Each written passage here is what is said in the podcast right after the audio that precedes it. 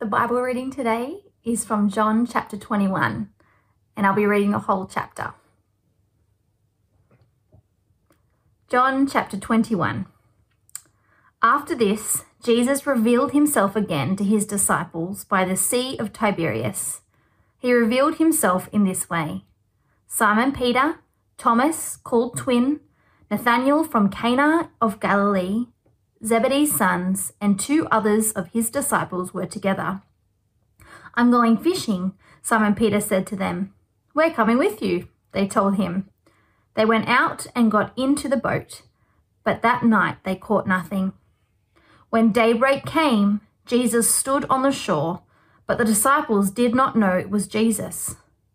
Friends, Jesus called to them, you don't have any fish, do you? No, they answered. Cast the net on the right side of the boat, he told them, and you'll find some. So they did, and they were unable to haul it in because of the large number of fish. The disciple, the one that Jesus loved, said to Peter, It is the Lord. When Simon Peter heard that it was the Lord, he tied his outer clothing around him, for he had taken it off, and plunged into the sea. Since they were not far from land, about a hundred yards away, the other disciples came in the boat, dragging the net full of fish. When they got out on land, they saw a charcoal fire there, with fish lying on it and bread. Bring some of the fish you've just caught, Jesus told them. So Simon Peter climbed up and hauled the net ashore, full of large fish, a hundred and fifty three of them. Even though there were so many, the net was not torn. Come and have breakfast, Jesus told them. None of the disciples dared ask him, Who are you? because they knew it was the Lord. Jesus came, took the bread, and gave it to them. He did the same with the fish. This was now the third time Jesus appeared to the disciples after he was raised from the dead. When they had eaten breakfast, Jesus asked Simon Peter, Simon, son of John, do you love me more than these? Yes, Lord, he said to him, You know that I love you. Feed my lambs, he told him. A second time he asked him, Simon, son of John, do you love me? Yes, Lord, he said to him, You know that I love you. Shepherd my sheep, he told him. He asked him a third time, Simon, son of John, do you love me? Peter was grieved that he asked him the third time, Do you love me? He said, Lord, you know everything. You know that I love you. Feed my sheep, Jesus said. Truly I tell you, when you were younger, you would tie your belt and walk wherever you wanted. But when you grow old, you will stretch out your hands and someone else will tie you and carry you where you don't want to go. He said this to indicate by what kind of death Peter would glorify God. After saying this, he told him, Follow me. So Peter turned around and saw the disciple Jesus loved following them, the one who had leaned back against Jesus at the supper and asked, Lord, who is the one that's going to betray you? When Peter saw him, he said to Jesus, Lord, what about him? If I want him to remain until I come, Jesus answered, what is it to you? As for you, follow me. So this rumor spread to the brothers and sisters that this disciple would not die. Yet Jesus did not tell him that he would not die, but if I want him to remain until I come, what is that to you? This is the disciple who testifies to these things and who wrote them down. We know that his testimony is true. And there are also many other things that Jesus did, which, if every one of them were written down, I suppose not even the world itself could contain the books that would be written.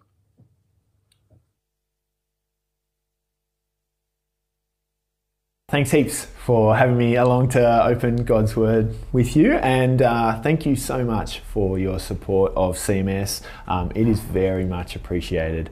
Uh, God's obviously put global mission on your heart as a church, uh, and that is a beautiful thing.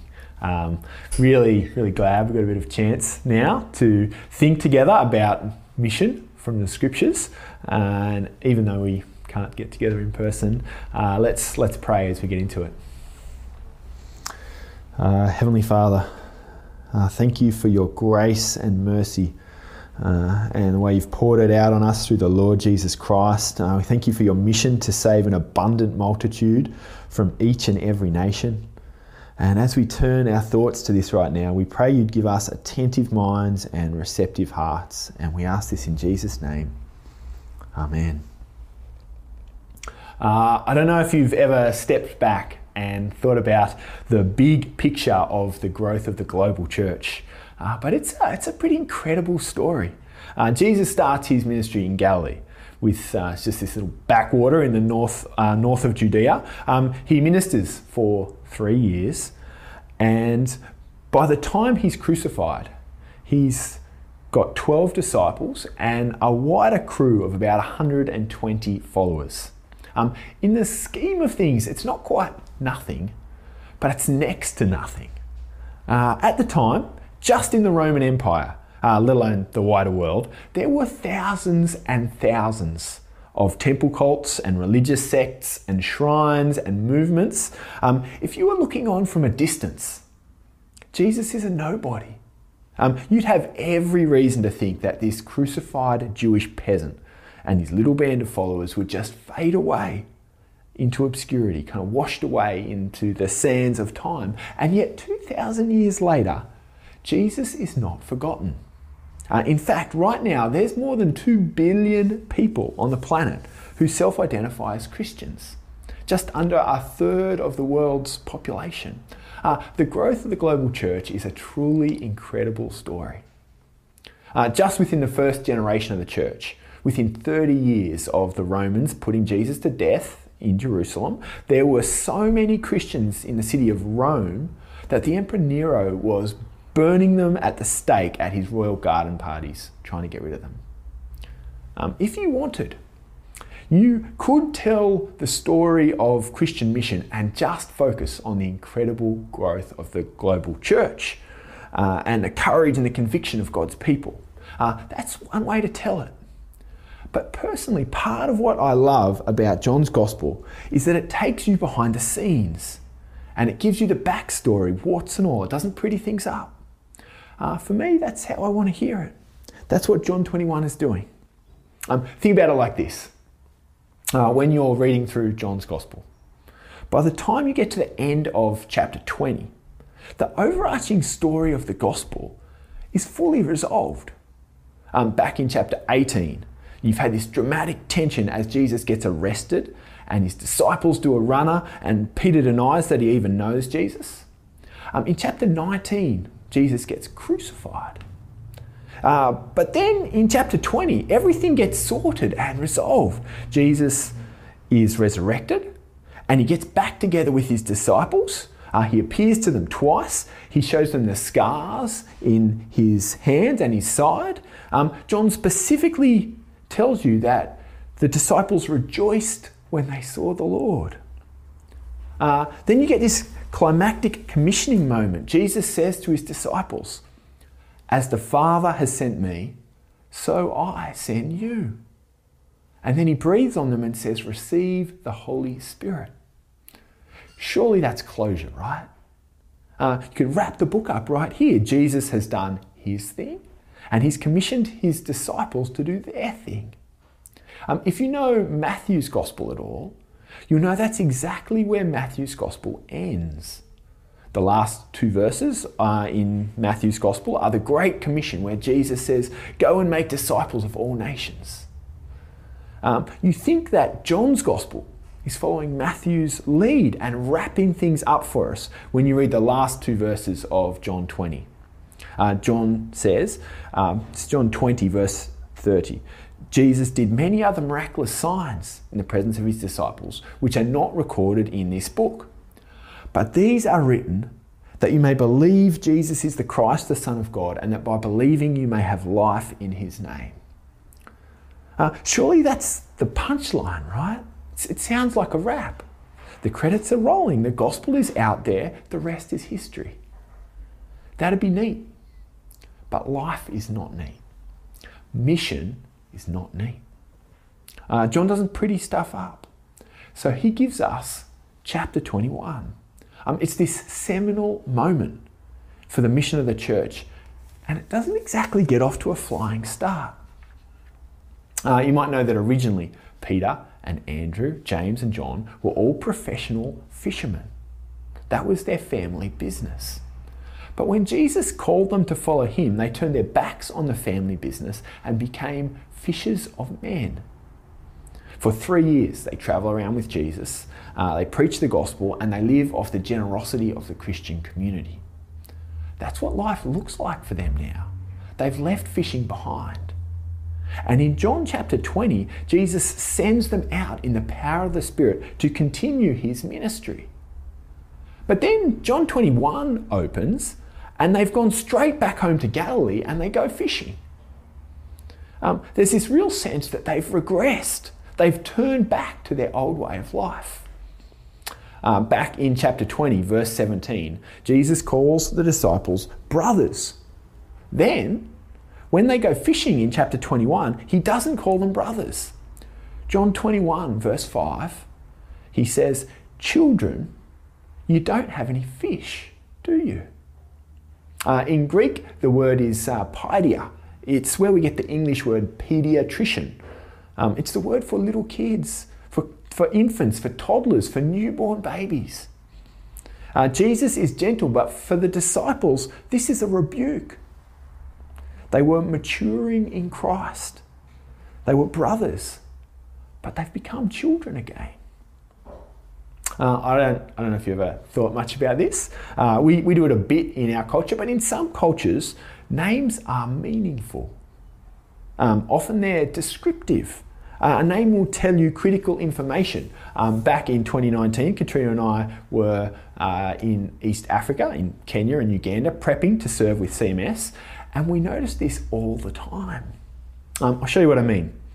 Uh, check out the minivan that's on the left, this photo. Um, that's the just in time taxi service. Um, or here, uh, right near the middle of the screen, this is the new nice butchery. Do you want old meat? Do you want rotten meat? No, you don't. You want new meat. You want nice meat. This is the shop for you. Um, I'm not sure how well you'll be able to see this one. Um, we saw this on the main road uh, coming out of Kampala in Uganda. Um, it's meaningful in a slightly different kind of way. But it definitely tells you something about where the owner of the shop is coming from. This is the God's Mercy Metal Workshop. In East Africa, you see shops like this all over the place. The God is Gracious grocery store, the Jesus Christ is Lord paints. Um, anyway, it's um, like, I, I love it, right? But um, it helps us think about meaningful names. Um, back in John chapter 1, Jesus meets Simon. And he says, John, 20, John chapter 1, verse 42, um, You are Simon the son of John. You shall be called Cephas, which is translated Peter. Before he met Jesus, Simon was known in relation to his dad, who ran the family fishing business. He was Simon the son of John. But here Jesus gives him the name Cephas or Peter because it means rock. Peter is rock solid, devoted, unshakable. That's his name. From, that, from this point on in the story, it's inscribed into his identity. From John 1 onwards, Jesus calls him Peter or Rocky for 20 chapters. Um, if you know what Peter's name means, if you know its significance, the way it paints him as a rock solid, dependable disciple, then you feel the weight of John 21, verse 5. Uh, verse 15, I should say. Um, Jesus doesn't call him Peter. Instead, he's back to Simon, son of John. John 21, 15. When they'd finished eating, Jesus said to Simon Peter, Simon, son of John, do you love me more than these? Um, this is a confronting moment for Simon. He's been commissioned and sent out by Jesus, and yet he's returned to dad, to his dad in Galilee, and gone back to work in the family business. Um, really, part of the question here is, who do you want to be? Do you want to be Simon Peter, or Simon, son of John? Um, now, follow that thought for a moment, right? Um, when Jesus asks him, Do you love me more than these? Who are the these? Um, one possibility is that Jesus is asking, like, do you love me more than the other disciples love me? You know, so it's a comparative question. Like, are you the most devoted disciple? Uh, that's, that's possible. Uh, in the past, I've thought that's what Jesus is asking here. But as I've been reflecting on Jesus' question in context, or in the context of John 21, I reckon Jesus is asking, Do you love me more than you love these fish? Um, you see, Peter's just returned to Galilee. He's back in the family business. He spent the entire night fishing. There's a net full of fish lying in front of them on the beach. Verse 15 is clear that they've just finished eating. Um, in effect, I think Jesus is saying, Do you love me more than you love your old life as a fisherman? Because if you do love me more, then you ought to stop fishing and start shepherding my sheep. Um, right here, Jesus says it to him three times. Verse 15, feed my lambs. Verse 16, shepherd my sheep. Verse 17, feed my sheep. Jesus is saying, don't turn back to fishing. Step forward as a shepherd. Um, I, I don't know how you feel about mission, but if you find it hard, if you're a little reluctant to boldly step forward into the harvest field, I think it's good to know that you are not alone. Uh, the point here in John 21 is not that Peter was a flaky apostle, and that's why he went AWOL. That's kind of why he checked out and went fishing. John 21 is making the opposite point. Peter doesn't represent the worst of us, the most flaky. No, he represents the best of us. Jesus named him Peter for a, me- for a reason. He was actually rock solid.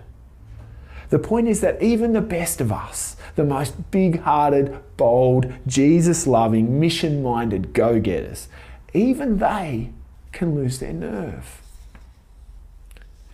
Even if you're an apostle who's personally seen the risen Christ, even then there's a te- temptation to just check out and go fishing. If you find mission a little daunting, you are not alone. But fundamentally, this is a story about repentance and restoration and love. Uh, in the foreground here, Peter has checked out and gone fishing, and sitting in the background is the story of Jesus' trial before Pilate, where Peter denied Jesus three times. Um, that's why Jesus gives Peter these three precious opportunities to reaffirm his love. Of course, this is hard for Peter. Um, repentance, reconciliation, that stuff is always hard. But here, here, here Peter's grieving at his own sin. Um, words of repentance, they, they don't come easy. But at a fundamental level, it's, it's beautiful. Jesus doesn't just forgive Peter, more than that, he entrusts Peter with care of his flock. When Jesus welcomes Peter back into the fold, he makes him a shepherd. This is a story of restoration. It's also a story of love. Um, at some level, Peter really does want to retreat to his old life as a fisherman. Long term, why didn't he? Well, Jesus asks him, Do you love me more than these? Um, here, the reason Peter steps forward to care for the sheep is the same reason that we should step forward to care for the sheep. It's about love. If you know Jesus is the good shepherd who laid down his life for you, if you love him, then you do what you can to care for his flock. Now, of course, all of us will have really different gifts and opportunities and circumstances. None of us are apostles like Peter. Um, caring for Jesus' flock, going after the lost sheep, and bringing it home, for us, for each of us, that's going to take really different forms. but we all do it out of love. What opportunities has God given you? Uh, opportunities to witness to friends or family or neighbours. Where will love lead you? Uh, when it comes to global mission, uh, CMS talks about the opportunities to pray, care, give, and go. Uh, no matter what your gifts and circumstances, there's ways you can be involved. Love might lead you to pray. Um, if you're not a member, could join CMS and get your hands on their prayer diary and the monthly prayer points they send out each month.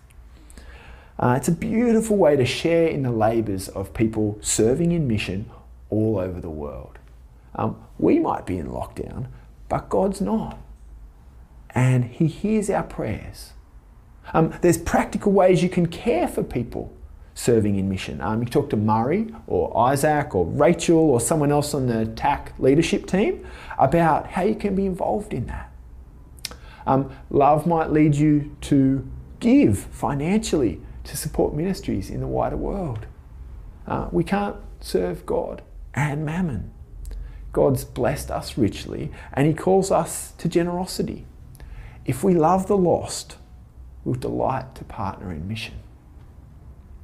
And for some amongst us, there might be opportunities to go, whether it's short term or long term. For some, there might be an open door to serve further afield.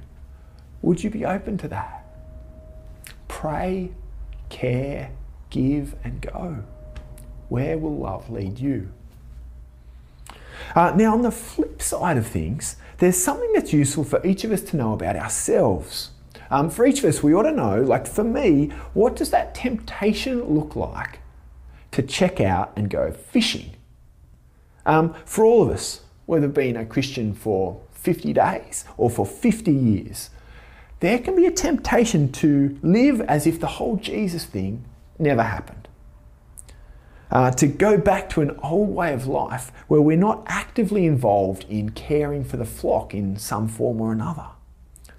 Is there somewhere you want to retreat to? What's that look like for you?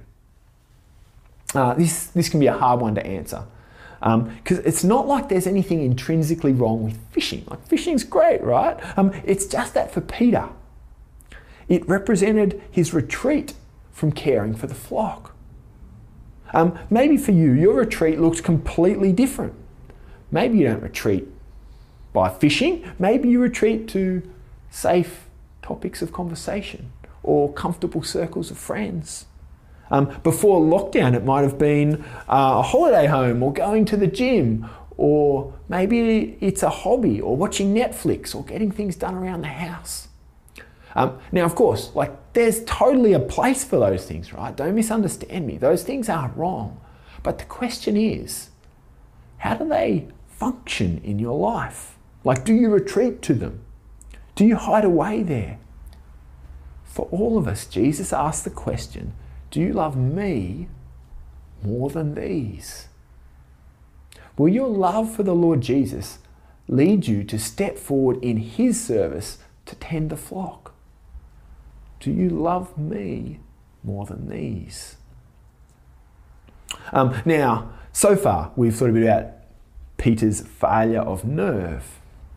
And we've seen Jesus call him to step forward and tend the flock, right? Um, in verse 18, uh, you get an incredible picture of the way things play out for Peter.